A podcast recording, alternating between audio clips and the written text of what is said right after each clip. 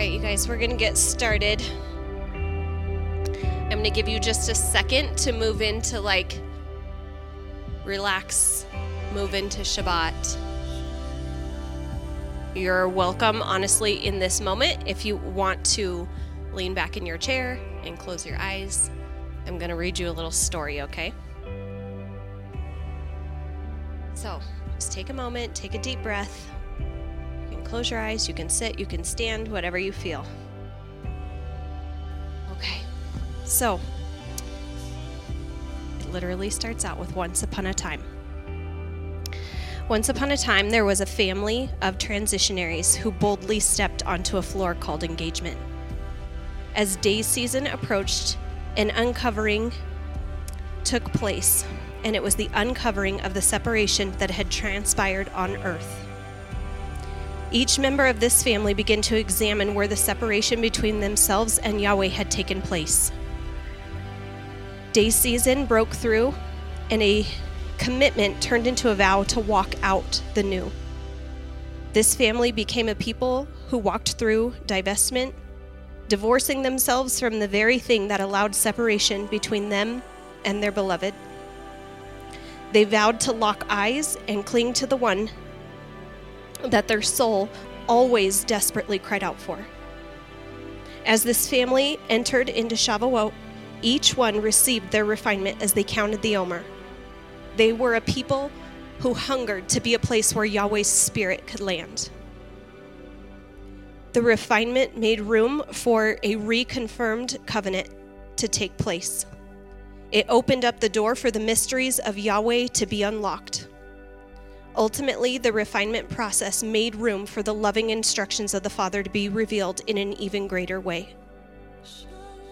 Deep intimacy became the doorway to stir hunger for more of Him and His ways. Their hunger began to grow tremendously. The more they hungered for Him, the more they became like Him, and the more they became like Him, the more they multiplied Him. They were known in heaven as a family who was poor in spirit, thus being known as a family who always hungered for more. All of heaven's provision began to pour out. As his provision fell, transformation took place. The dismantling of what they'd always known stirred a long a longing to explore what they were being released into. They were not satisfied with empty celebrations, so they pursued what they were missing. The distance grew wider from what they had been set free from. But for what? That was the ultimate question that this family became more and more hungry to receive the answer to. A burning desire to understand what they had been redeemed from and redeemed for would soon be met. As day shifted to night and a new year came, it unveiled itself with a weighty reminder. This weighty reminder presented itself, and it was the unforgettable truth that two competing mantles could not remain in the same place. This set apart family was willing to face the most difficult of moments. Each one stepped into a place to say, I will lose it all to keep his presence. Yahweh's judgment was released, and scrolls were eternally transformed. This judgment, in return, granted permission for his spirit to dwell. This family created history. They moved boulders that held him back from getting to his sons and daughters. They aligned with a new era and ushered in the most beautiful place for Ruach to dwell.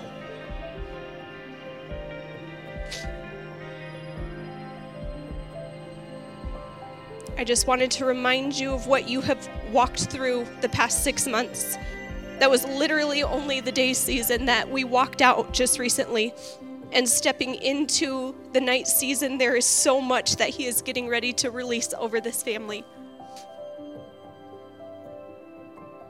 And like it was released last week, we have a mother and a father in this home who have come in and removed those boulders in order for His Spirit to flow in our lives and in this home.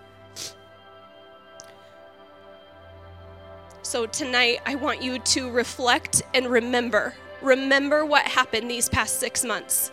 just six months of your life. Remember the divestment you went through. Remember the loyalties that you pledged to Him. Remember what you are walking out and what you're stepping into. That's what makes everything you're doing right now in these 10 days worth it. Because He's pulling everything out of you. Not one thing is going to be left that isn't of Him. So that He can send us into this next year as a completely refined family, as a completely refined people. Mom and Dad, thank you for continuing to stand in that place to usher in something that I I feel like Earth has never seen, like in my life, and in I'm sure much longer that Earth has never seen the things that you guys usher in, and we're just eternally thankful for that.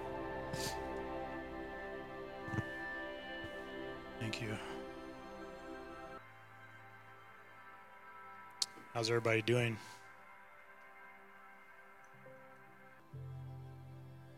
trying to think of where to start.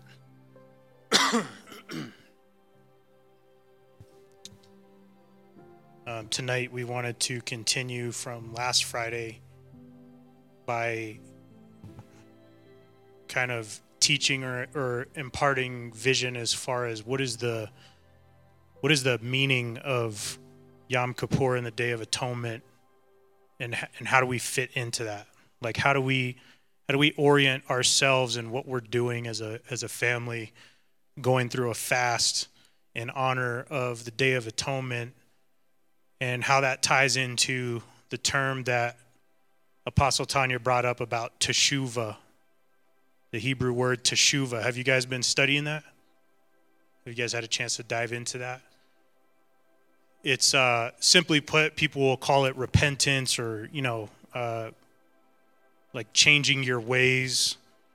But it's much, it's much more than that. And it's like, I believe the whole word is kind of expresses the Father's heart of teshuva, the whole word.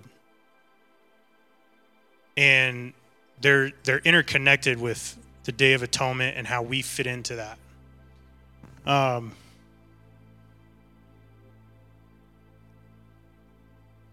if you look at Isaiah 46:10, it basically says, or we'll start at verse 9 Remember the former things of old, for I am God, there is no other.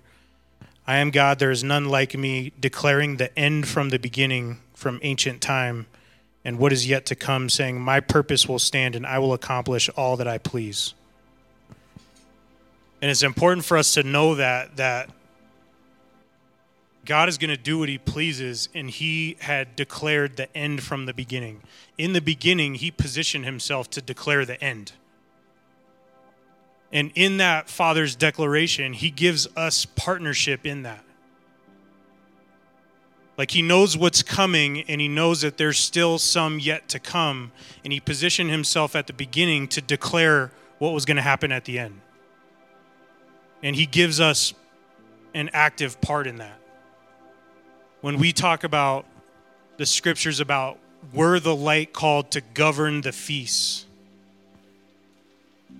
I've been trying to think of how to put this. It's almost like when we talk about Christianity in general, and the focus of Christianity is saving souls, right? Leaving the 99 for the one and going all out for that purpose while at the same time lacking to govern the the appointed times that he's called us to govern.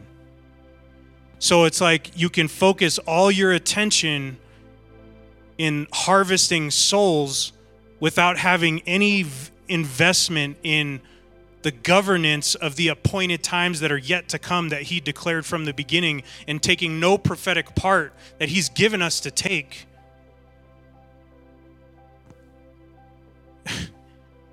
I've been trying to think about that all day. How can I say this in a way that it makes sense? Because there's something, I was talking to Kendra about it in the foyer.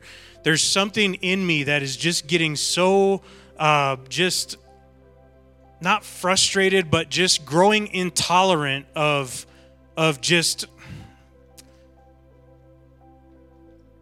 you know like what are what are we here for what are we here for do you guys ever ask yourself that? I, I ask myself that constantly. What are what is our purpose? What is my purpose? What is the, the purpose of his people? And am i fulfilling that? Am i walking in that purpose? Right? And i want us to know that from the beginning right we're talking about going back to the beginning and in the position of the beginning yahweh declared the end and things that are still yet to come. So that means there's things that have not been fulfilled and his appointed times his feasts are the mechanism for us to participate and govern and call in the things that have been yet to come. Does that make sense? So when we talk about the feasts or the high holy days or the, the holy convocations, the Pesach, you know, Shavuot, all of those things, it's been in general Christendom, it's been relegated to, well, those are Jewish things, and they do that because they have to do it, because they have a big do and don't list, and we're no longer subject to that, and we're not going to touch any of that with a 10 foot pole. But we're going to harvest some souls, we're going to have a revival. How many, I'm almost sick of the word revival, honestly. And social media is at, at blame for a lot of this. Because, right, if we didn't have social media, you wouldn't, you would just go on about your business and not care what so and so's doing in Nebraska or the revival in whatever or wherever it's happening, the next revival. And the prophets are declaring the next revival, and the biggest harvest of souls ever is coming, right? And we focus on revival and harvest of souls, yet we've been given an active role to participate in what is still coming by way of his appointed times that he said, You shall honor and celebrate forever, for generation to generation. And by the way, he didn't say, Celebrate these Jewish feasts. He said, These are my appointed times. If, as a father, I tell all five of my children, this is something that is mine and I want you to honor it for your entire life. And one of my children is exceedingly great at honoring what I said, and all the other ones forget to honor it and they never do it and they neglect it. They stray far away from it. All of a sudden, is it going to become, well, that's an Anea thing? How easily we forget. No, no. As the father of the house, this was my instruction. This is something I said, this is what happens in my house. This is not an Anea thing because she does what I told her to do with excellence. The other kids can say, well, that's an Anea thing. No, no, that's not an Anea thing. That's a, a father thing, and she just happened to listen. Right? So we have to understand that he declared these things from the beginning and he gave us a way to participate because he called us to govern the feast that he by the way said to celebrate and honor forever. Right? It's amazing to me when you fast. I want you to go to psalm 119 verse 65 there's something about the process you guys are engaged in that allows you to share in his suffering. Right? When you humble yourself and you suffer affliction for his sake because you want to elevate his purpose above your own, there's something very powerful about that. Psalm 119, we're looking at verse 65. There's we all know the verse that uh, you know there there's some things that can only be broken by prayer and fasting right? We know that. We've all heard that right? And that's like the fasting scripture that everybody quotes right? Oh yeah brother there's you know some things can only be broken by prayer and fasting right? We all know that. We've heard that 100 million times. Well, I want to I want to point out Psalm 119 because I want us to understand that the fasting that we're traditionally called to engage in for the day of atonement causes things to happen. Okay? Psalm 119, verse 65. You do good to your servant, Adonai, according to your word. Teach me good sense and knowledge, for I trusted in your mitzvot. Before I was afflicted, before I fasted, before I humbled myself, before I lowered myself, that's what affliction means, I went astray. So if you're not in a state of lowliness or affliction or humility, the tendency is that you're going to go astray. Okay? But it says, But now I keep your word. You are good and you keep doing good. Teach me your decrees. Though the proud smear to lie on me with all my heart, I keep your precepts. Their minds are insensible, but your Torah is my delight.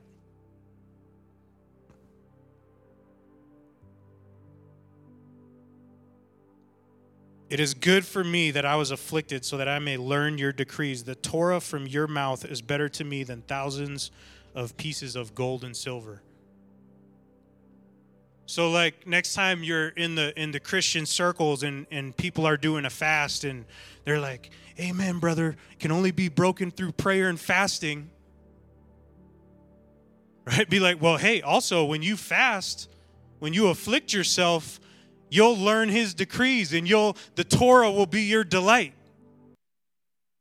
right and then what's what's the they're gonna be like it's gonna be like a, a, a broken record like like what but we have to understand when we talk about feasts the feasts come from the torah right the torah is our delight when you when you afflict yourself you you keep yourself from going astray right? If there's waywardness in your life, then it's probably because you're not in a state of humility or lowliness. You're not in a, in a place where He's elevated to the point where you're completely, uh, completely decreased.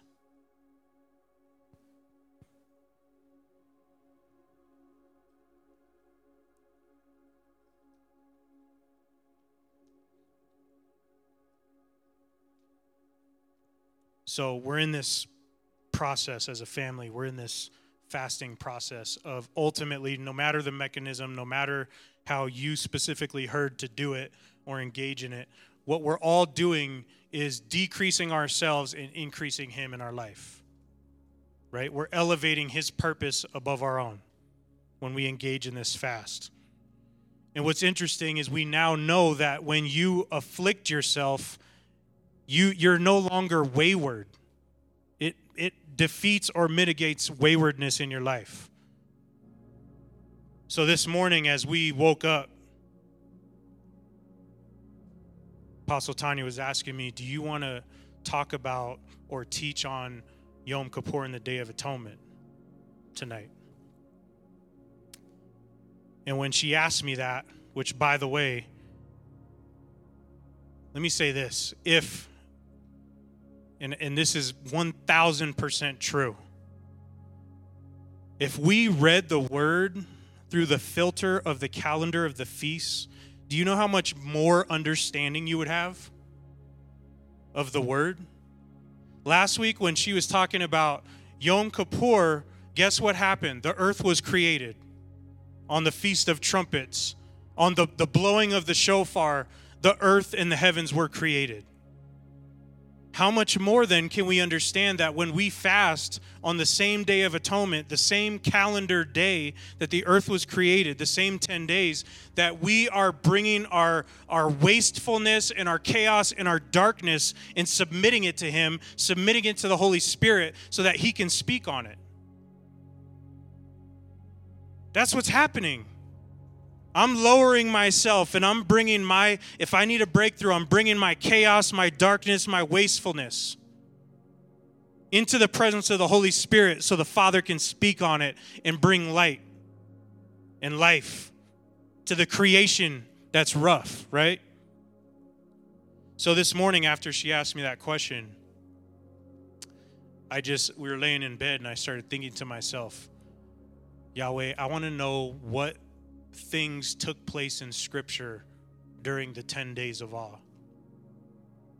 I want to know that because I'm going to have a different understanding of the word if I understand. It's almost like we need to we need to publish a Bible that has the scriptures and the calendar feasts so you can see what's happening during which feasts. So I asked Yahweh, and I believe I only heard this so clear instantaneously because we've been in the process of affliction and fasting and what we're stepping into, and it's divine time and it's ordained. So I asked him, and instantly he said, The prodigal son returned home. So I was like, I started Googling when I got up. I'm like, did the prodigal son return home during the, the 10 days of awe? And in Jewish tradition, sure enough, when he was crying out to Yahweh, praying about how he was going to return home and how he had dishonored his father, he, he, that was during the 10 days of awe. And he returned home on the Day of Atonement.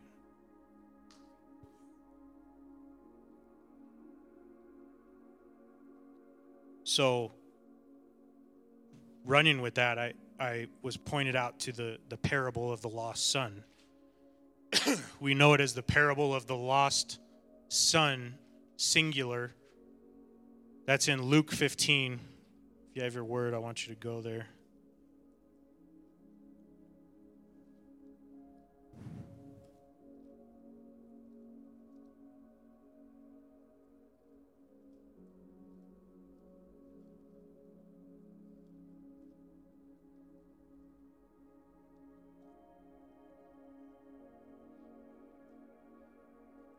And we've heard these parables. This is what I'm talking about. Like I've I've read these parables, had no idea about the Hebraic calendar, not the Jewish calendar, but his his calendar, his appointed times. Had no idea. Right? And when you when you when you read these parables, we're left to our own assumptions and our own devices to try to figure out the context of a situation with having no idea of the original context, having no clue. Yeah, just fill in the gaps right? Make something that sounds good that'll inspire the people. And we're not even talking on the the we're not even understanding what we're reading because how can we if we're not governing the times that he called us to govern? If we're not taking our prophetic place in his timeline how can we possibly understand these parables? When yeshua was talking when he when he taught these parables the pharisees were trying to find fault in him. They were trying to call him out and you know what they said? They said, He receives sinners and he sits and eats with them. that was their accusation. So his response, he said, For those who have ears to hear, before he started teaching these parables. Now, I want to ask you something. If think about the the last time you heard the sermon on the lost coin or the lost sheep and what was the point of the sermon? Just sit, throw it out. What's what's the 99 in the one?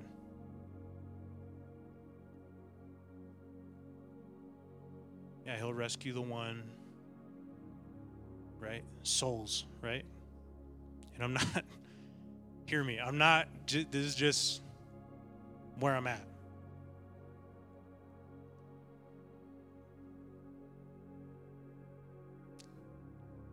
So, but my point being, how can we, if you are essentially replacing Israel with yourself because the Jews screwed it up, and so now the Gentiles are in, and you're engaged in replacement theology, and maybe you don't even know it, but that's how you think, and you disregard the law right? And you don't understand anything about the feast because you won't touch it with a 10 foot pole, how can you possibly understand the full context of this story, the prodigal son returning, when you don't even know that it was taking place on the Day of Atonement and the 10 days of awe?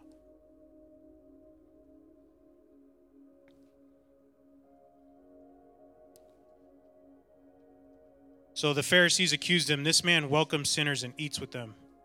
So he told this parable to them, saying, Which man among you, which I, I just love because Yeshua was almost like, Okay, guys, like, let me, like, I could just see him being like, Okay, so we're gonna, this is how, this is the game you guys are gonna play. So, which, okay, let's talk about it, right? Like, which man among you is being like, Really? Like, serious, like, he, he was coming at them with some parables and he was saying, Those with ears need to hear. Whoever has ears to hear, which is another point. Why would he say that? If it was so simple, these parables, why would he why would he say something like that? Get ready, get your ears ready, because I'm I'm gonna teach you some truth right now. If it was really that simple. So he said, Which man among you, if he has if he has a hundred sheep and loses one of them, will not leave the ninety nine in the wilderness and go after the lost one until he finds it? When he has found it, if he puts it on his shoulders, rejoicing, and when he comes home, he calls together his friends and neighbors and says, Rejoice with me, for I have found my sheep that was lost. I tell you, in the same way, there will be more joy in heaven over one repenting sinner than over the 99 righteous people who have had no need of repentance. So, the lost sheep. Right? Then he goes on to tell him, or which woman, right? Which woman among you, if she has 10 silver coins and loses one coin, does not light a lamp, sweep the house, and search thoroughly until she finds it? When she has found it, she calls together her friends and neighbors, saying, Rejoice with me, for I have found the coin I had lost. In the same way, I tell you, there is joy in the presence of the angels of God over one sinner who repents. Right? What is, what is that about? So he's telling the Pharisees, which were very good at accusation and debate and righteous positioning and and and like legal right? Like they're to put you in a corner. So then he says, if you have ears to hear, and then he talks about a lady has 10 coins and she lost one. What, what? What is he talking about? Well, that must just mean, you know, like a, a lost soul. Like, I don't, does that make sense? Like, I don't, I don't, I know the word is deeper than that. Like if my little change jar, everybody usually has like a change jar, right? We got it in our kitchen, uh, the the junk drawer. If I drop some pennies out of there, I don't care, right? I'm not like, man, where were those three pennies? And I'm gonna go search the house, right? Like, what is he saying?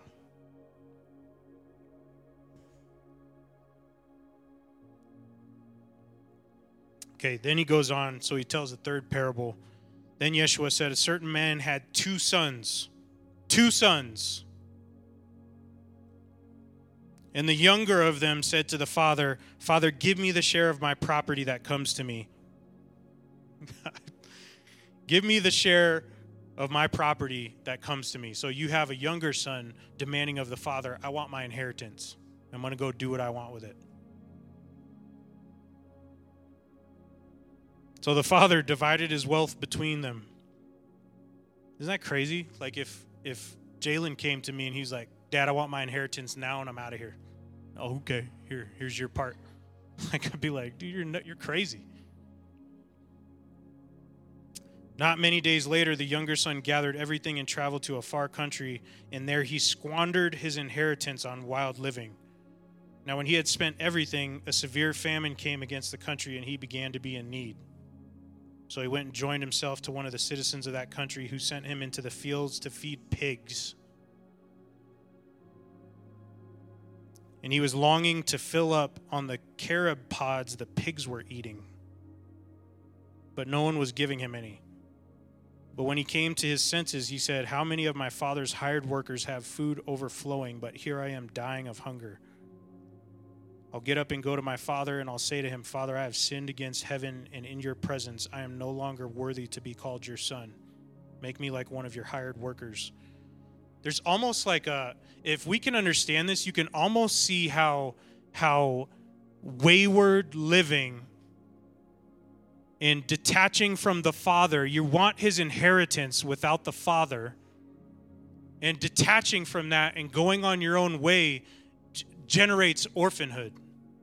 He says, I'm no longer worthy to be a son. Which you'll see in a minute, the father doesn't even think that.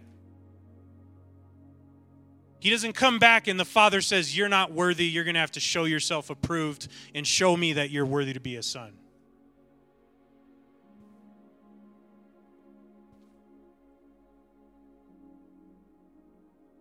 No longer worthy to be called your son. Make me like one of your hired workers.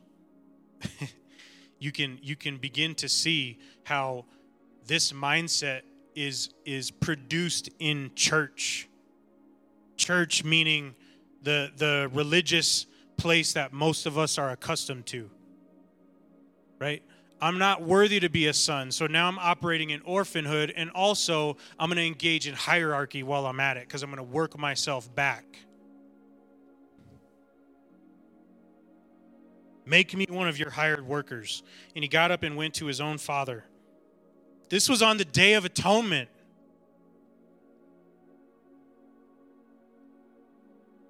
But while he was still far away, his father saw him and felt compassion. He ran and fell on his neck and kissed him. Then the son said to him, Father, I have sinned against heaven and in your presence. I am no longer worthy to be called your son. But the father said to his slaves, Quick, bring out the best robe and put it on him. Put a ring on his hand and sandals on his feet. Bring the fatted calf and kill it. Let's celebrate with a feast. For this son of mine was dead and has come back to life. He was lost and now he is found. Then they began to celebrate. Now listen, now his older son was out in the field. And as he came near the house, he heard the music and dancing. So the other son was working. Right? The other son was was hard at work in the house. Right? Not physically in the house, but he's home he's working and he coming coming back to the house and he hears a celebration he doesn't know what's going on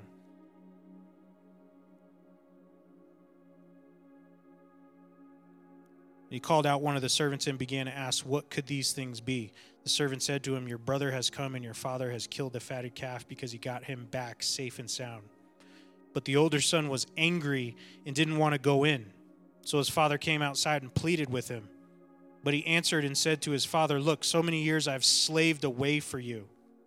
Not once did I ignore your order. Yet you've never given me a young goat so I could celebrate with my friends. But when this son of yours came, the one who has squandered your wealth with prostitutes, for him you killed the fatted calf. Then the father said, Son, you are always with me, and everything that is mine is yours. But it was with right it was right to celebrate and rejoice because his brother of yours was dead but now he's come back to life. He was lost but now he's found. So we've we've all heard these parables before right? Your soul is so valuable that the the lady that lost the one coin out of the 10 is is going to search the house and sweep the house why why? Did you know that in, in Hebrew tradition, this story is expounded upon to where the lady had 10 coins on a, on a, on a crown to represent covenant, and she lost one of the coins. So now all of a sudden, this coin has a representation of covenant, and so she's sweeping the house to, to find this part of this crown that represents covenant, because that's how much honor she had for the covenant that that represented. Do you know how many of you guys have lost your car keys?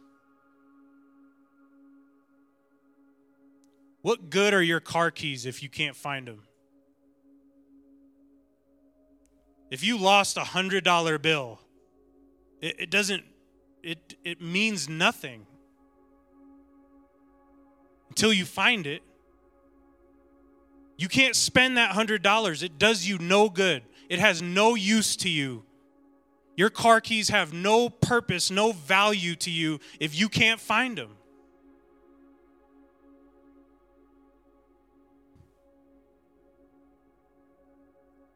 I believe as I was reading these parables, Yahweh is, is pointing out his heart for teshuva because when we go through fasting and affliction during Yom Kippur and the Day of Atonement, teshuva is returning something to its original state. And I believe it's not necessarily. Uh, um, it's, it's not a, a unclean and a righteous thing. It's not a I'm unclean and I've got to restore myself back to being righteous. It's a being lost and being restored back to being found. Do you know that you can be in his house and be lost? It's not just the lost sheep that are just out there or the prodigal son that's just out there. You can be a coin lost in the house. People say once saved, always saved. Once found, always found. That's not true. It's not consistent. It doesn't relate. You can't do, are you guys hearing me? You can you can be in the Father's house and be lost. So the par- the first parable is something lost in the house. The second parable is something lost in the wilderness. And the and the prodigal son is not just the lost son. There's two lost sons. One's lost in the house. One's lost outside of the house. And here you have the father trying to appease both.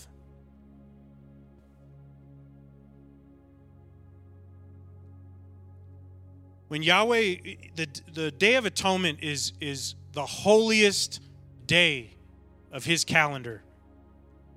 The holiest day. Why do we rehearse? Why do we fast? Why do we afflict ourselves? Why are we doing that? We're doing that because we're preparing to receive his kingdom.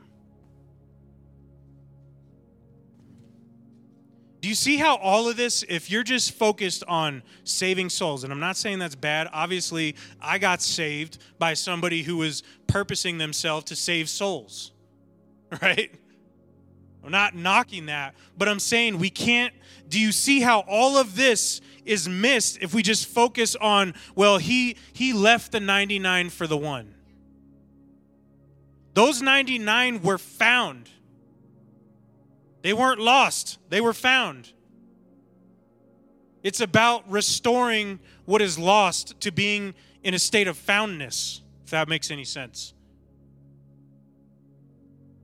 So when we celebrate, we engage in this, we're preparing to receive his kingdom. And I'm telling you right now, part of what we're getting into in this night season, the greatest lie, is what happened to his kingdom when it split, when it shattered. When we prepare to receive his kingdom, it's going to be in a state of fullness. And that means neither Jew nor Gentile. That means neither lost sheep or son in the house, neither prodigal or the one that stayed home.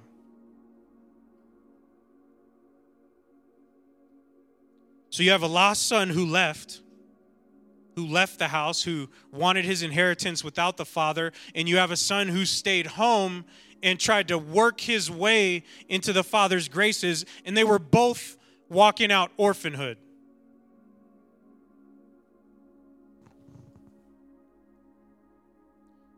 So, to me, when we talk about teshuva and, and the things that we're engaging in when we fast, is it a personal thing? Yes but we're governing the Moedim. We're governing these appointed times, which means we have an active role in what he declared at the end from the beginning. So, if we have an active role, then we have to understand that it's not just about Derek. It's not just about Alexa or Amber and what's happening as you engage in this feast, right? There's a teshuva process in you, but we're, we're calling forth the kingdom.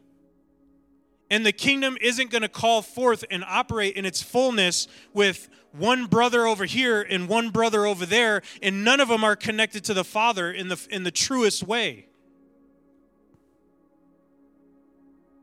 Right? Who was the person in the prodigal son story that was positioned correctly? Well, the, the father, yes. But when but when the father, right, the son who left, he's thinking, I'm not worthy to be called a son. I'm going to have to make me one of your workers.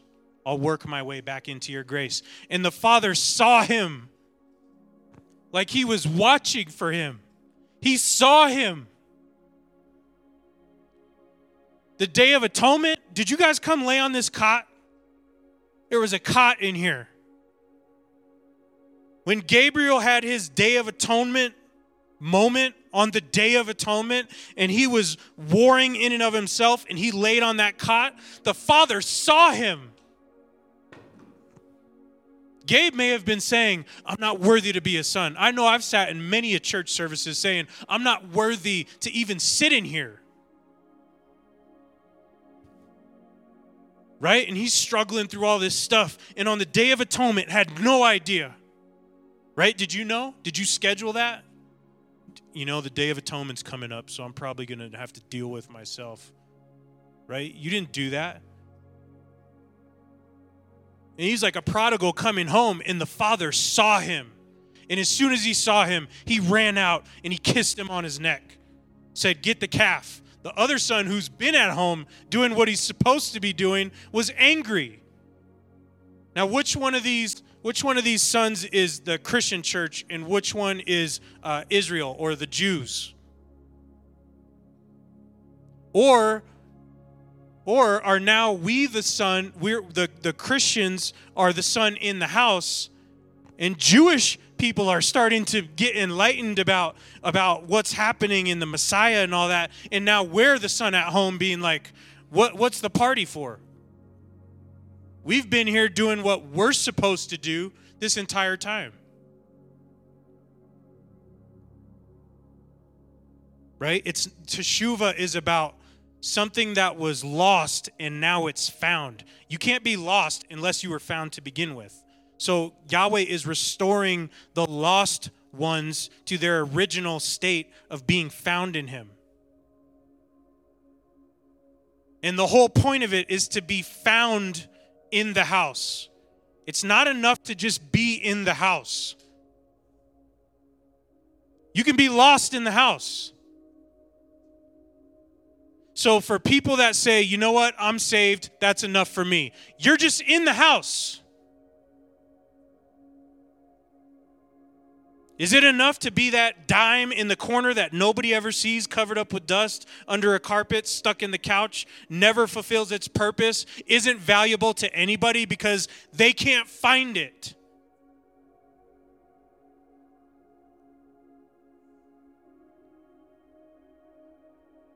So, so what as this family, what we're being called to, what we're engaging in, what we're calling forth, what we're participating in, and taking the seat that Yahweh gave us as part of this, is saying that we're going to be in the house, but we're going to be found in the house. We're going to be found in the dwelling place. The things that are lost in me, that are wayward in me, Yahweh's restoring it to Himself.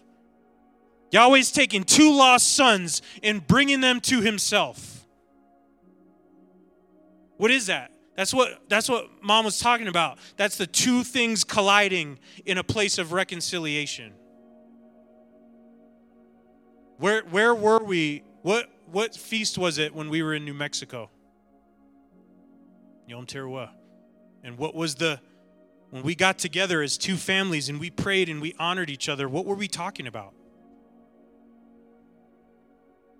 Two houses becoming one, one new man, neither Jew nor Gentile right? We have to we have to rise above the position of one son or the other son and which one's right and which one has a has a righteous position and which one has an unclean position. We have to be concerned with what's found now that was lost.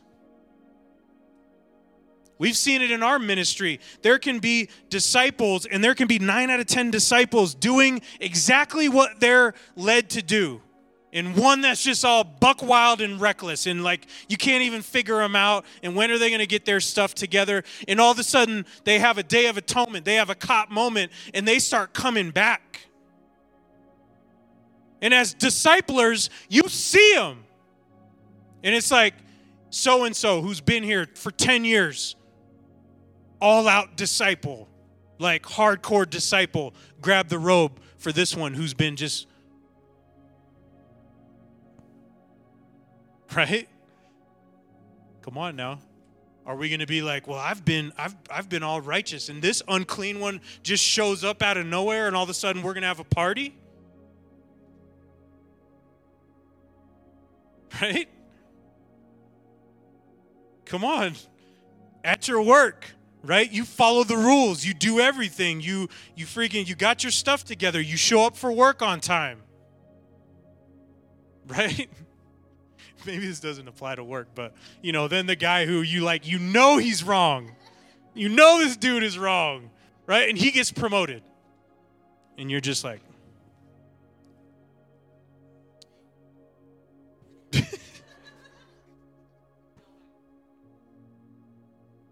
but look, it's just she had 10 cents and she lost one. And heaven had a party when she found it. Like, and remember, Yeshua, he was he was dealing with pharisaical spirits who were trying to find fault in him like a like a legal case. And do you think Yeshua, the the Yeshua himself, the Son of Man, do you think he showed up to that fight and was like, "Let me tell you about a lady with some coins"? No, he was dealing with with they were upset because they said he sits with sinners and he receives them. He sits with unclean people. They were righteous and they were judging him for sitting with unclean people. Well, it's not about righteous and unclean. It's about lost and found.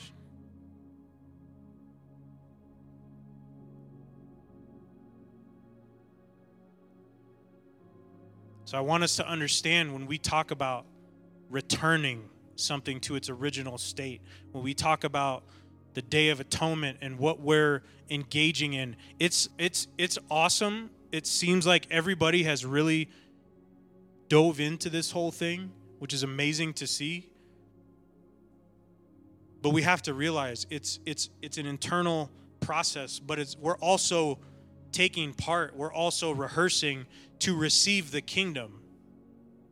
And if we know we're rehearsing to receive the kingdom, then we have to acknowledge that it's about lost sons, not one, not one that's lost, because that means the other one's found and, and righteous.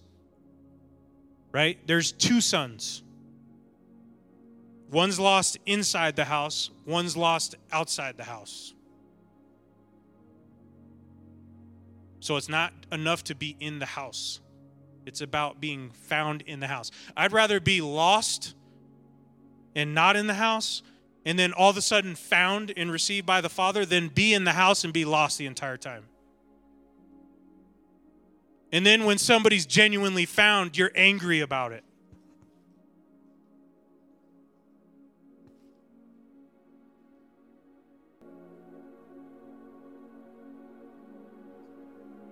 Oh. I was like, oh, you're not going to say anything? He just looked at me and went like this. Like, that was the period?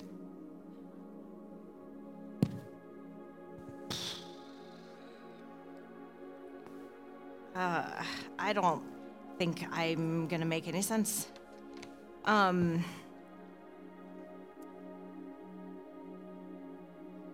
so I, I think that I think that we're we're in a place for me to be able to just release some things in the spirit because I don't know if my mind is understanding everything anyways. So, but we are in a position for our spirits to to receive, but um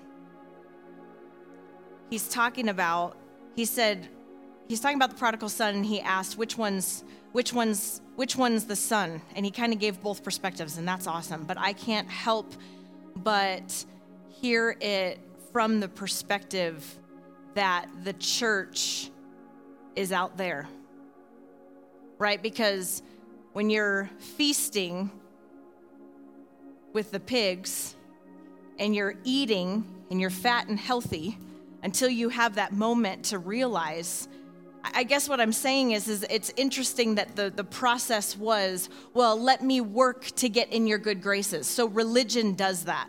So in my mind, I can't help but think that the church is the one that's there which goes to explain when he's talking about the ones that have been doing all the right things. If you go back to the beginning of what he said about the feasts, right? So neither Jew nor Gent. This is this is why the great deception, because the, if the church would recognize that we're lost, then we would understand how to come back to the house. But then we also have to understand that when you come back to the house, that there is going to be ones that have been obedient that didn't break anything that may be upset. That's why there's that dividing wall of hostility. That's why we're Hebrew. That's why we're going after this. That's why it's neither Jew nor Gentile because both sons are lost. But if we go back to the original intent, if I can just reiterate what he said in the beginning, we are honoring and governing the Moedim, the feasts. When the feasts were established in Exodus, when the feasts were established in Exodus, how many tribes were around worshiping at the tabernacle? How many tribes? 12. Just Judah? So all 12. So when it says the sons, B'nai Israel, he's talking to all the tribes. But somehow, all of the feasts in Exodus is a Jew thing. How is that possible if all of the tribes were commanded? You cannot sit in a chair and be like, I wonder which tribe I'm from, and then be like, well, I wasn't a part of that. It's all of it. When he gave those instructions for the tabernacle, when he gave when he gave all of that, it was for all the tribes. Okay? But but there were a couple tribes that didn't leave the house. There were a couple tribes that didn't leave the house. So now all of a sudden when I've got a menorah in my in my window, I'm a Jew. Why? Levite was a part of that. I just am a Levite that got divorced, left the house, ate with the pigs, and decided to come home. And the big brother, Judah, who went first, is the one looking at me, being like, What the heck? Are we understanding what it is that we're governing? This is why you can't think about being over there or in here, but being completely transcending above that, which is why he said, If you have ears to hear. I don't know how many times we've gotten into this where I've heard Christians be like, nah, all that stuff doesn't matter. Once saved, always saved. That's it. That's uh, when you're talking about the, the lost coin in the house, the covenant crown. The covenant is not complete if one is lost. And we're going to take the attitude of, like, I'm all right being the lost coin. At least I'm a coin. Okay. Why? Thinking about the prodigal son, he said something super powerful. He said, and then the older one that was doing all the right things basically said, What's this party for? Or that might be a harder analogy because they probably do know what this party's for. But regardless of where you're at in the story, isn't there something in us that's like, What's this party for? I don't know if, if how many times I have honored something just in the last year that I have had the Christian community be like, what's all this feasting for? What, what's this party for? I, I came home and you're mad that there's a party celebration because there because if if if the prodigal son story happened on Yom Kippur then what I'm here tonight to talk about is what happened five days later after atonement, which is Sukkot. That's why he said, Get the calf. It's time to party because the kingdom is at hand. Because there's something that's coming, which is tabernacles. How can you have tabernacles and indwelling and an ingathering in the house and have a feast and not read that parable and not understand what exactly is happening and why his father said, Get the ring, there's a feast?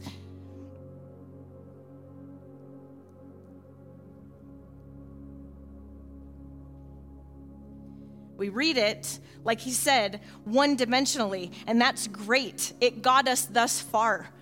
But multidimensionally, why? Just because heaven's celebrating because a soul was found, when that soul might have been found and put in a church program, but is still lost in the corner because it's still a coin? What is the celebration for? What is the rehearsal? What is the party? We've been told all of, and I'm not saying that all of heaven's not. I'm just saying that when somebody comes to find Yeshua, that there's a party, but there is an actual feast for the ingathering of something greater than the one. Which is kind of an interesting to th- thing to say when you're talking about the 99 for the one. But I don't know how many staff meetings I was involved in where the church actually thought that the one was them. that doesn't sound right. It is them, but not in the way they were saying it. They were saying, He's to leave all this to make sure that I'm comfortable. That's not what that scripture is about at all. There's nothing about eating with pigs, coming home, thinking you should be a slave, and getting kissed on the neck. How I, I said this today. How uncomfortable is that? I said this today and I didn't even know how to express it, but it was almost like atonement was one thing. 10 days of awe was one thing. Calling a 10 day fast where water is your sustenance, pretty much you start to realize that scripture that says, taste and see, or that you will no longer thirst, and whatever. I don't even know what he says anymore. You'll no longer hunger, but for me, right? So there was something about that press. And today I felt a shift. I felt something shift, and I'm here to release uh, a, a part of that shift, but I felt a shift, and it was almost like a holy trembling for tabernacles. I've been here at atonement on my face, I've been on the cot, I've been wrestling. It's been grueling, and yet you would think that that would be what would be like the fear. And it was almost like if you step into that house in your filth, and you get kissed on the neck and a party for you, that is almost like put me back in atonement. Like there, right? Like it's it's one thing when I talk about tabernacles and it's like feasting, Sukkot, and it's so awesome. But there's almost like dwelling with the Father. Because we have to understand religion said, Give me my inheritance without you. I'm pretty sure eating with the pigs was pretty comfortable. Because without a father's presence, you can do whatever you want.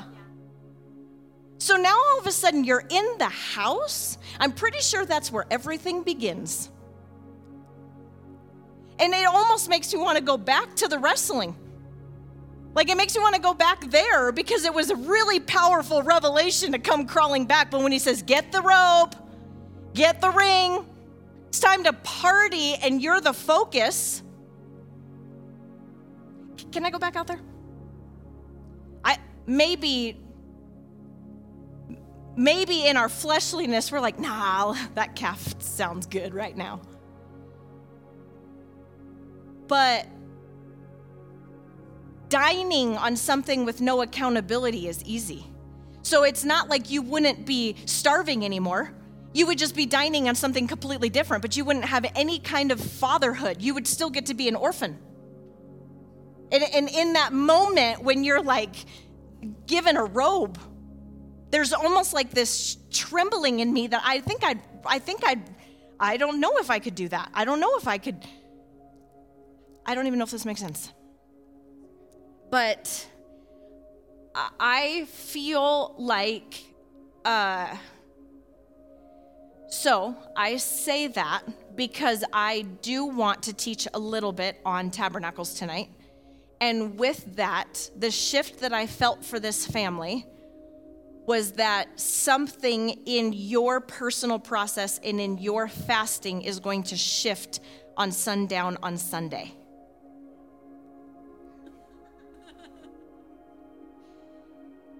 Meaning, if you can attach what I'm going to say with what I just released, this is not a, oh, thank the Lord.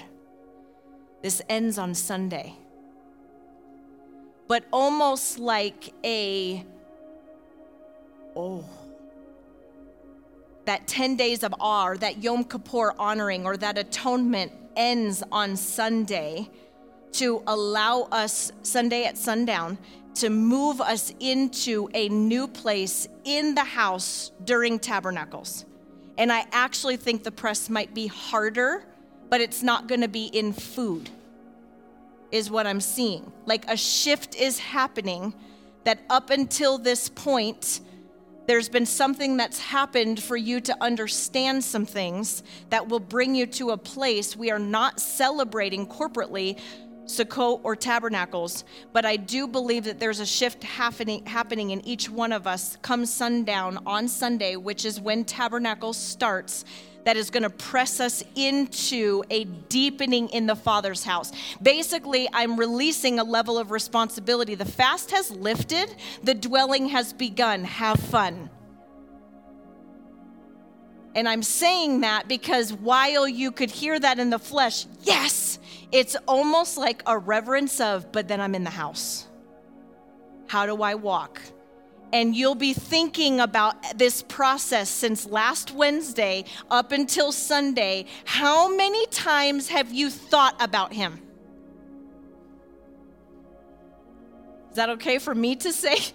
that I don't think about him in the way that I have thought about him when he is pressing things that I am absolutely dependent on. 100% dependence and addiction has been completely exposed in me to the point that a false joy has been completely exposed in me.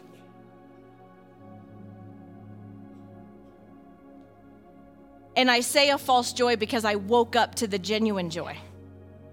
But then something has overtaken for me to just get through. And when I'm dependent on that and he takes that away, if I, I know I said we're not going to share the process, but I'm just going to say something for myself, I have decided to also lay down every single ounce of medication that I take.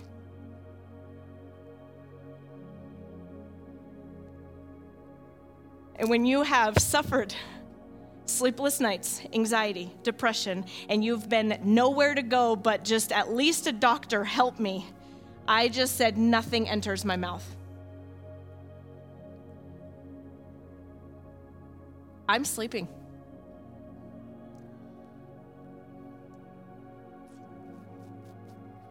And I've woken up in the last two mornings with joy. And I had supernatural energy to get dressed, and I wanted to. Normally, I look cute. That does not mean I wanted to be. I need my water. I actually wanted to be cute today.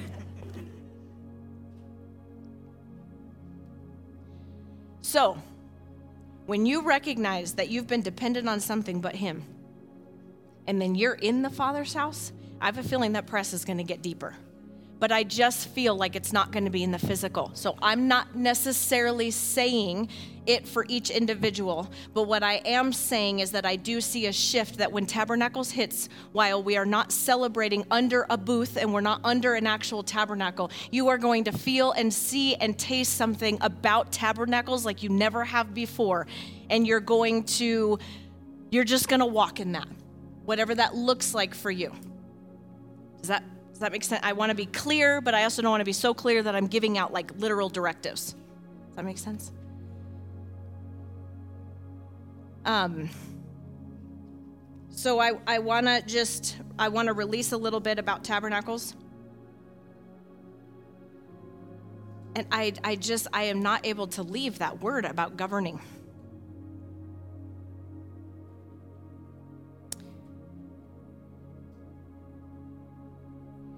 Um, this is totally personal, um, not for me, but for Eric.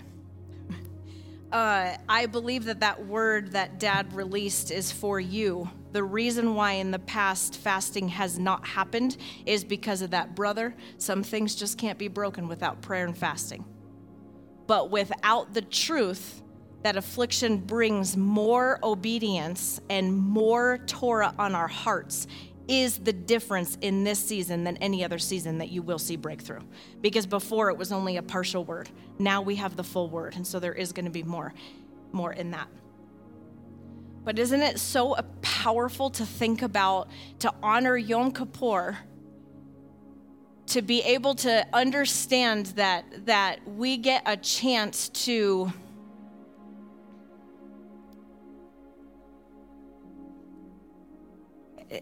I, I, I don't have the words. It's not a chance to. But like when he was talking about the superficial layer of just what are we here for? And then to recognize that he told us to not only honor and observe, but to govern. But yet he does not want sons governing from the pig pen. Because you're still a son. And he does not want a son who's the lost coin acting like they got it all together, trying to talk to the ones who are in the crown. How do you govern? How do you gov- govern? Just think about on earth what it takes to govern. And, and, and thinking about, um,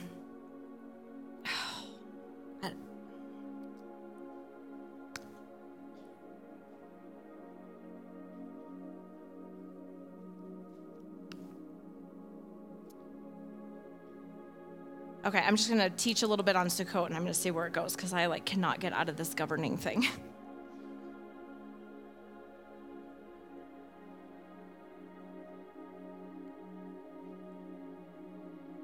I guess what I'm what I'm what I'm feeling is is do we do we understand that we are one of the other tribes? Okay, we we as a house are not Jewish. Like meaning we're not from the tribe of Judah, right? So we are one of the other tribes. Those tribes left the house, broke covenant, became one of out of the coin, became one of the coins, broke and left through Yeshua, we have the ability to even hear. That he said, if you have ears to hear, the only reason why we can hear is because of him. That gives us the ability to come back into the house. So he's restoring that covenant. He's restoring your scroll to govern what he's always said to govern. And we're acting like this is new. You just, we just divorced and left it. And it was so long that we left it, it's not even recognizable. When he gave that analogy, I'm, I mean, obviously, I'm sitting over here, I've said that a hundred times. But like when he said it, it was just, it would, it, it I want to like say it again. It, like, you give something to Anea and she's obedient to it. And then her kids honor what that is. And then her their kids honor and then their kids honor and then their kids honor. Can you just see how it just continues? Then you've got the Jalenites and they they decide to break away from the father's house full on Babylonian, I mean, th- I mean, acknowledges it. They're not even like acting like they're in the house. Full on whore, full on idol worship, full on out. So then you got the Shawnites. I think I've talked about this before. Same thing, generation after generation after generation. And then all of a sudden, the Renanites, 2000 post Yeshua, have a cot moment.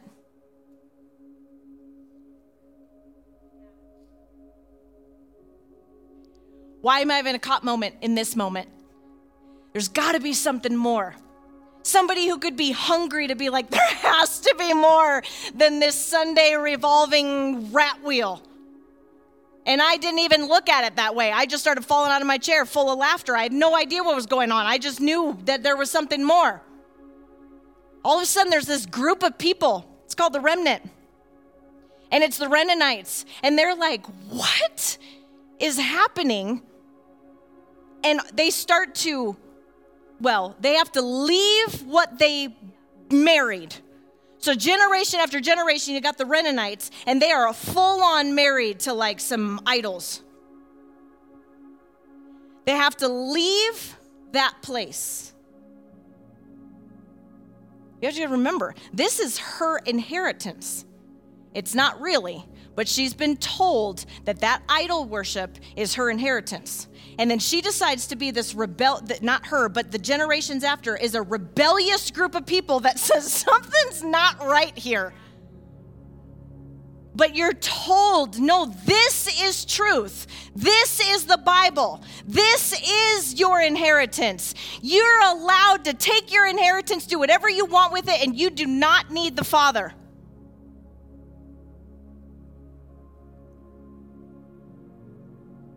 They have to leave that place. Then they have to blindly try to figure out what is all this stuff. Come to find out, she finds out her ancestors, Anea, through the bloodline, have been doing this the whole time. And it would be those idol worships worshipers that she was with accusing her, Why are you doing the Anea thing? You were supposed to be over here. Why are you jumping over there? And she's like, That's my family. What, what, you should, we should be, what, why is there a divide? Right? Because she's not saying I'm an Anaanite. The Renanites are not saying I'm now an Anaanite. They're saying I'm a Renanite in my father's house. And my sibling is a Naanite. this isn't probably making any sense, right? This, this, what's going on? Huh? I thought I smelled smoke when I walked right over here. Um, yeah, what was my example again? Oh, what happens when they come back? Did that make sense? That the Renanites are not trying to be the Anaanites. She got married and had a bunch of kids, and Rena got married and had a bunch of kids. Two separate families, same father. Two separate families, same father. Two separate families, same father. Two separate families, same father. We, we honor and celebrate Yahweh. Both houses have that in common, which is why we're going back to the original intent.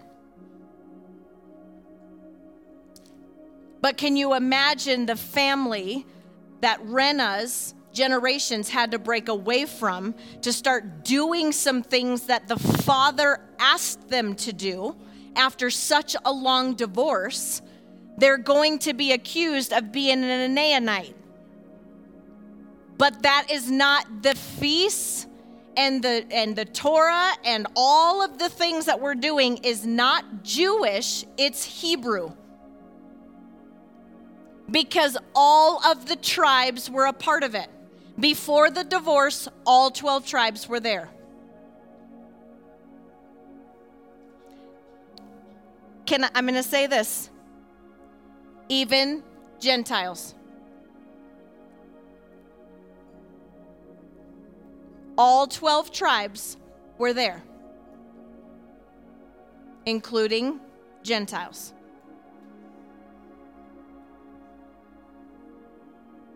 We'll probably get into that at a later time, but I mean, you guys know the story of Joseph.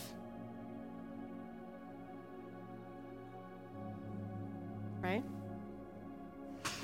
I'm looking at him, nobody's responding. I'm like, Joseph married outside the house, Gentile, married a Gentile. His kids are me,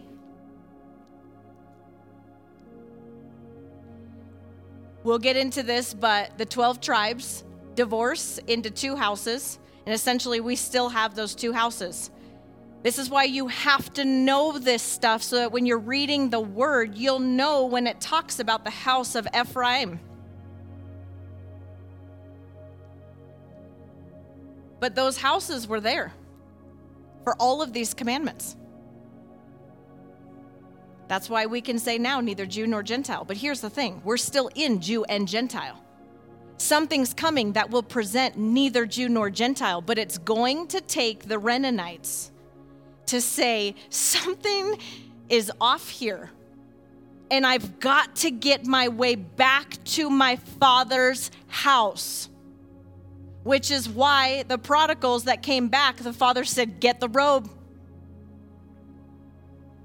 And that's why the Anaanites are going to have to be careful to not be like, I've been here the whole time. And you can reverse the story however you want. The Christians and the Gentiles could be like, I've been here obeying Yeshua for 2,000 years. What do you think's going to happen to the house of Judah? You think the house of Judah is just out? If you were the one coin lost, you don't think the house of Judah isn't going to also be found? There is a story for the house of Judah as well. So, all the Christians that say that's a Jewish thing, they missed it. They're out. We found him. Then you're the big brother doing all the right work. And when Judah comes in, you're going to be the one being like, but I've been here for 2,000 years. Well, guess what? Judah said the same thing.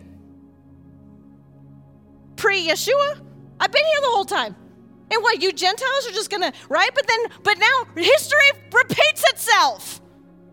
At the time of Yeshua, Judah was in the house working. Mad because Yeshua came. And the Gentiles think they have access.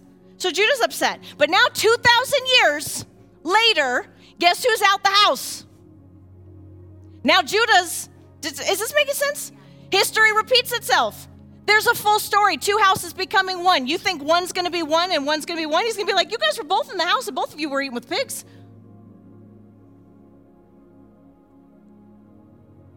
Does that make sense? Because 2,000 years later, now history is repeating itself, and Christians have put themselves on a pedestal saying, We've got it all together. We're the ones that follow Yeshua. And when Judah comes in, they're going to be like, We've been here the whole time. You're just going to show up and you're the chosen one? Yep, they go first.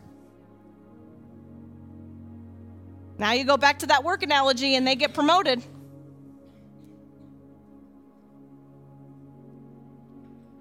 I haven't even started on my notes. I want to break this down so that we are aware of how this works every single year. I'm going to speak a little bit about tabernacles because I want us to get ready for Sunday. Because sundown on Sunday, which is going to be the 15th of Tishri, is the beginning of Sukkot. And if you are positioned to rehearse this, then I want us to be ready. And when I talk about that shift, part of the reason why we said 10 days is we really felt like we were supposed to honor 10 days because there's a process. Because next Friday, we are going to be hosting uh, basically an encounter night where there's not going to be a whole lot of hosting. You're going to crawl in. I'm assuming these chairs are going to be moved. I think we might have some cots if you need a cot moment, and we are going to get on our faces and we're going to say, We don't know which son we are. And the moment I act like I do, we have a problem. I don't know. I don't know if I'm an Anaanite. I don't know if I'm a Renanite. I don't know if I'm a Levite, a Benjamite, a Judite. I don't. That's not how they say. But anyway, you know what I mean. I don't know. I don't know. But I know one thing before the divorce, Abraham. Before the divorce, there is a father, Abraham, Moshe. There were some fathers before all this mess. Now, here's the crazy thing. You might say, well, that's Old Testament. Before all this mess, there was a father. His name was Yeshua.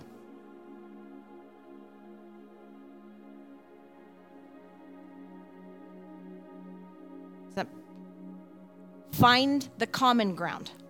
Find the original. Find the beginning. When I say father, you guys know what I mean, son, but you guys also know that he was a rabbi and full on Jewish. That's why he said, I have not come for you, I came for the lost sheep of Israel. Who were the lost sheep of Israel when he was roaming the earth?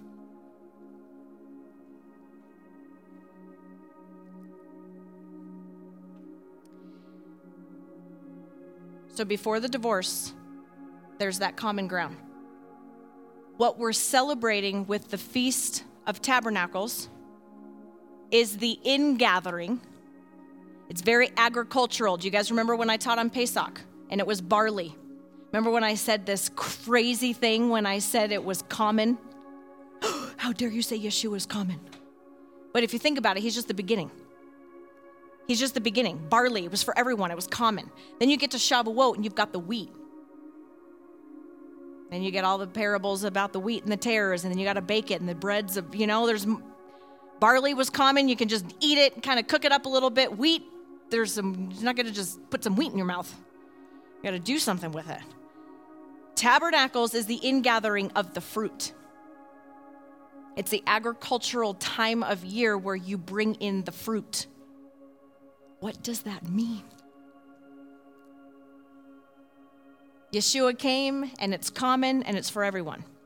Shavuot comes and there's some work to be done, right? Acts falls and dwells in you. There's some work to be done. Tabernacles is the indwelling of the fruit. It's the gathering of his children. It's the gathering of his house. It's the gathering of his fruit. So, um, so just to kind of break this down, you have the month of Tishri, okay, which is the seventh month, right? We all know that. The first of Tishri is always Yom Teruah, one Tishri. It's going to change every single year. It'll be in October one year. It's going to be in September one year. This year, Hanukkah's at the end of December. Last year was at the end of November. Doesn't matter. It's always the first, not Hanukkah, but Yom Teruah is the first of Tishri. Count 10 days from that. So the 10th of Tishri is Yom Kippur. Okay, that's the 10 days of awe. 10th of Tishri, you've got Yom Kippur. Five days later, Sukkot happens. The reason why I'm saying this is because if you have this lens, you'll read the prodigal son in the timeline of everything I just said. So the uh, 15th of Tishri is Sukkot. 15th of Tishri happens to be this year, this Sunday at sundown. So I'm saying this because there's going to be a shift that comes. All right. Uh, so a couple things about tabernacles is um, tabernacles is the com- basically a memorial to remember what our ancestors had to go through when they did the 40 years in the wilderness.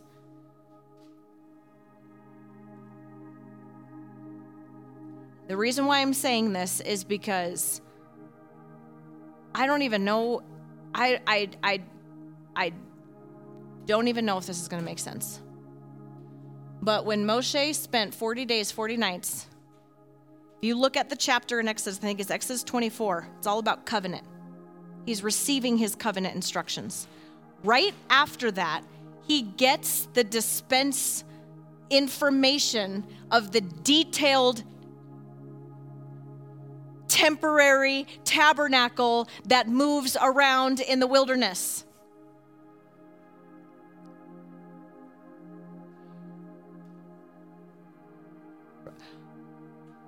We know the word tabernacle, is what I'm saying. We've been saying the Feast of Tabernacles, but let's go back to like religion or Christianity. We know the word tabernacle, right? Ark of the Covenant, they built it, right? Okay, so tabern so you got to think about that tabernacle and why are we calling this the Feast of Tabernacles? There's an arcing that's happening when you begin to understand the, I was going to say contemporary. What's the word? Not permanent. What's the word? Did I say? Oh, I said contemporary. The temporary dwelling of who of where he resided. Okay? Then you fast forward to Yeshua's days, and what does he say in John 1:14? probably like my favorite scripture. So I cry every time I say it. The word became flesh. What word? What word? We you have got to read the word in his time. What word became flesh in John 1:14? There was no New Testament. There was no new.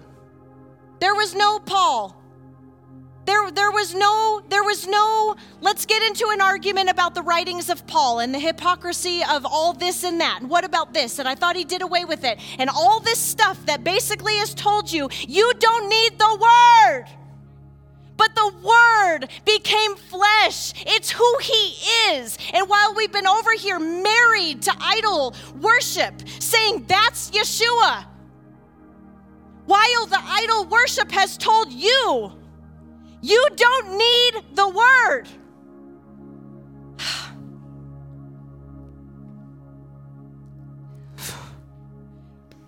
It is so easy 2,000 years later to get into the semantics of all of Colossians, Galatians. John 1:14 there was none of that. So when the word became flesh, what word became flesh? The very word Christianity has said, he did away with all that. You're not obligated. Do you hear the level of divorce? You are not obligated to your husband while you claim you're married. You're married, but you're not obligated to anything your husband is because the word became flesh. Yeshua is Torah. Yeshua is the prophets. Yeshua is all the Old Testament. Sorry, there was no New Testament when he got on the earth. But somehow we've created a doctrine that said that the New Testament, once he got on the earth, is just done. You're saying he's done. Your husband, the one you think you're worshiping. That's why we said the greatest lie in Christianity ever exposed is not so much the lie that's going to be exposed, but it's who you thought told you that lie. Because you're thinking your husband is telling you to dishonor him.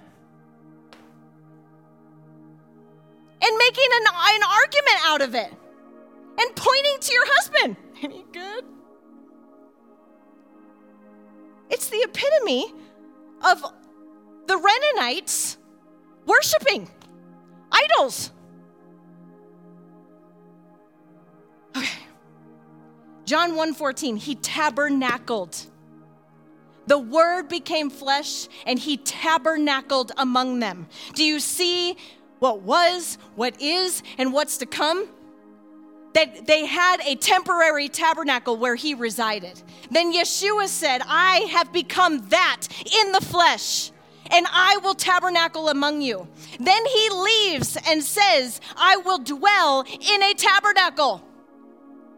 You are a tabernacle. Now you will, okay, we're gonna get into this this night season, but Paul was Torah observant very Torah observant. And I'm getting sick and tired of people misrepresenting Paul because he is in my cloud of witnesses and he absolutely was Torah observant. We are completely misunderstanding all of it. Why? Because we have our filters thinking he was a pastor. He was Torah observant, teaching on Torah, but because we don't know Torah, we say he meant this when he's, that's not what he, you don't know Torah. He did know Torah. You guys know that much. Everybody thinks that somebody was Torah observant and they were this and they were that, and all of a sudden they just turned away from it. No, he's speaking to the ones who turned away from it. Anyways, where was I? We're going to get into that. This whole night season is going to be about all that, so I don't want to get into all that. But what was I saying? You Paul talks about you are a holy temple. Where does he reside now? in the sons, in you. Okay, that sounds really amazing, and we stop there. Get those souls. I need him to live in more people so that we can be scattered throughout the earth.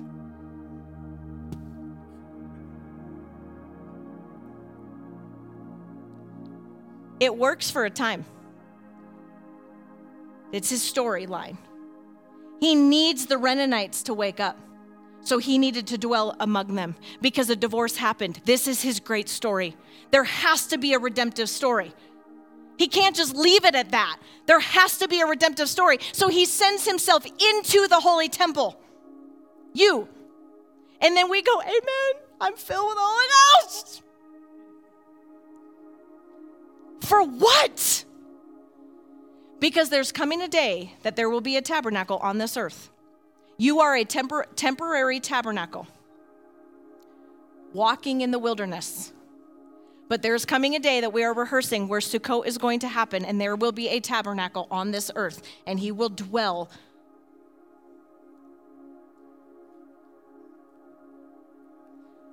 When all of our living waters are gushing together. when all of us have come together. Where so in the story of the prodigal son, where is he? In right now, where is he?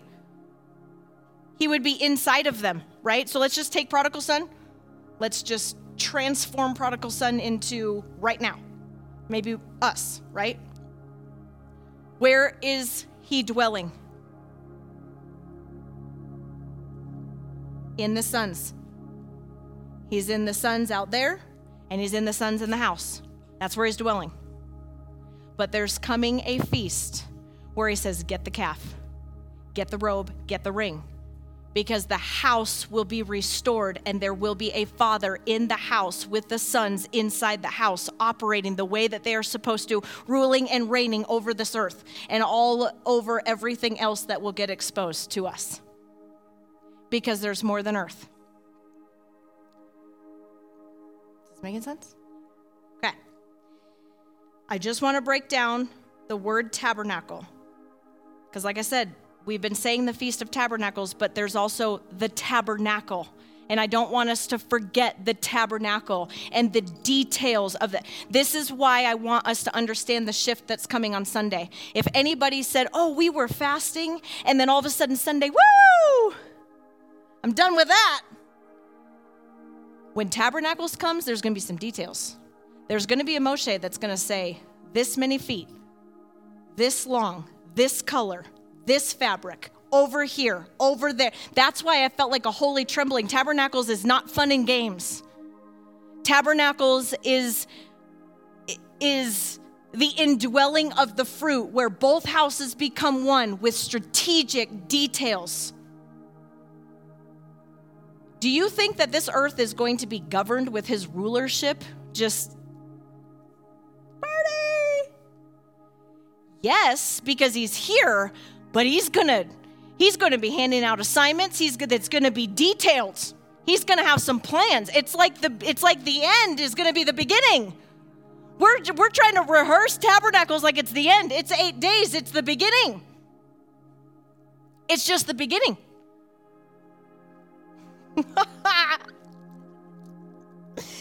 Tabernacles. The word is Mishkan means to dwell, to fix one's tabernacle. You got some purple fabric where the red fabric's supposed to be? Abide or live in, to occupy. Communion, protection, reside, a residence, a place. A temporary hut a temple of God after the pattern. You are a temple. Let me, let me just say this. You are a temple after the pattern in Exodus. How many of you have read through Exodus and said, that's a lot of detail? Skip to chapter 35. Read it again and put your body in there. Because Paul, Paul said you are a holy temple. Now understand inner court, outer court, Middle court. You've got to, we're going to begin to understand this stuff because when he comes to tabernacle, we're going to be the ones being like, What's the party for? What's going on? Habitation, a portable sanctuary, a place of worship. All right, a portable earthly dwelling place.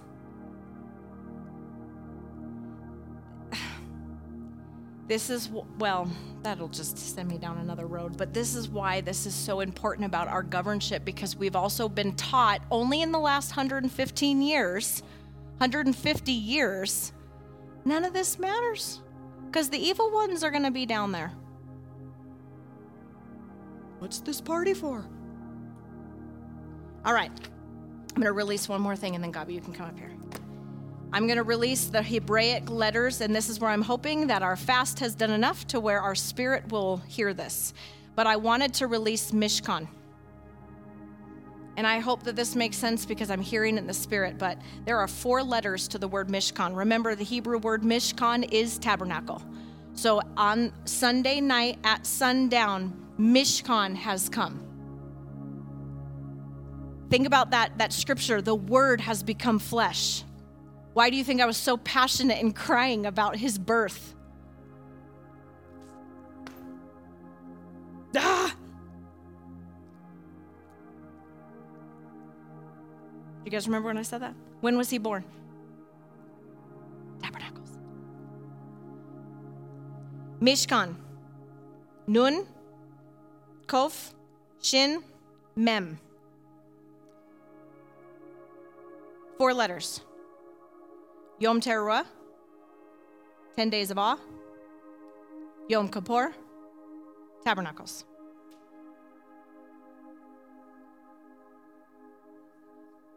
Mm-hmm. Nun, Kof, Shin, Mem. Four letters. We are rehearsing to get to, or however you'd want to say that, tabernacles. What I saw was four letters representing Yom Teruah, 10 days of awe, Yom Kippur, tabernacles. Mem, chaotic waters. Pretty sure when that trumpet blasts, there's going to be some chaotic waters.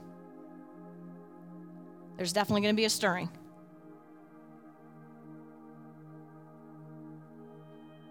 No? I would think that there's going to be a stirring. Chaotic waters. This is multidimensional. There's that, and then there's also in us. Think about Yom Teruah, that blast, that blast, that breath, that warning sign. There's some chaotic waters going on. There's his sound. Shin. Then the pressure comes. You go through destroying, you go through oppress, and you start to separate. Also, think about when creation happened. Creation happened on Yom Teruah. Think about the Genesis story. Chaotic waters. There was a hovering, there was a separation that was beginning to happen. Kof is the open palm. This is atonement. Your scrolls are open, his hands are wide open. You've been through the pressure, his hands are open. This is where he allows or tames. He's going to allow some things or he's going to tame some things. Nun.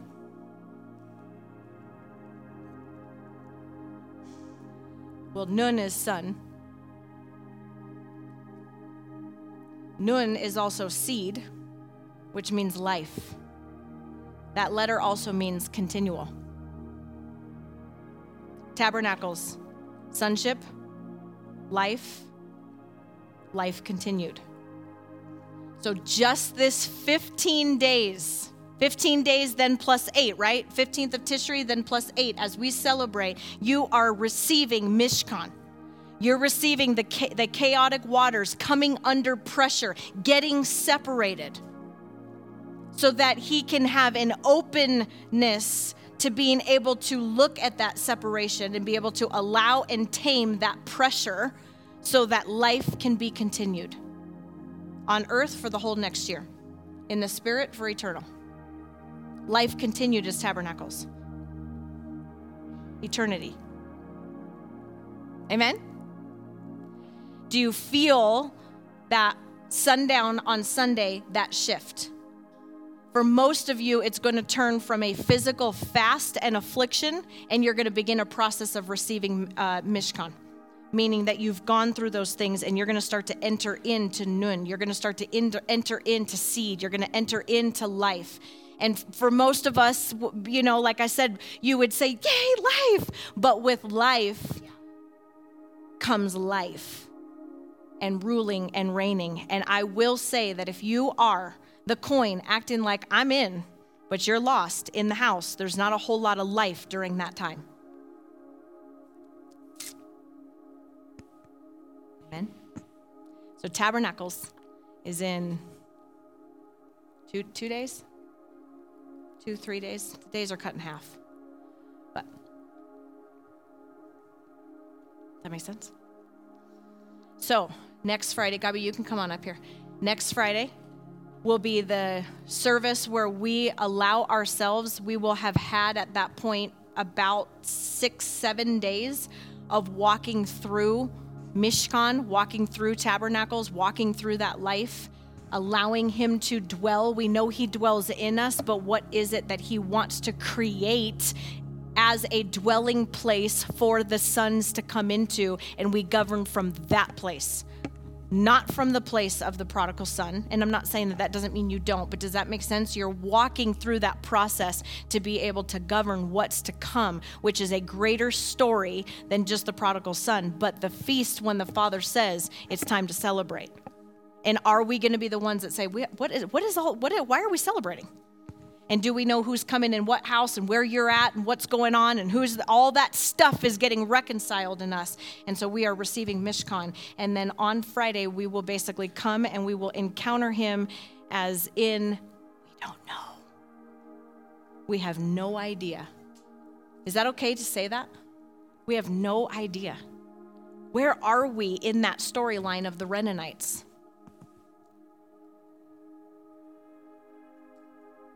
Amen?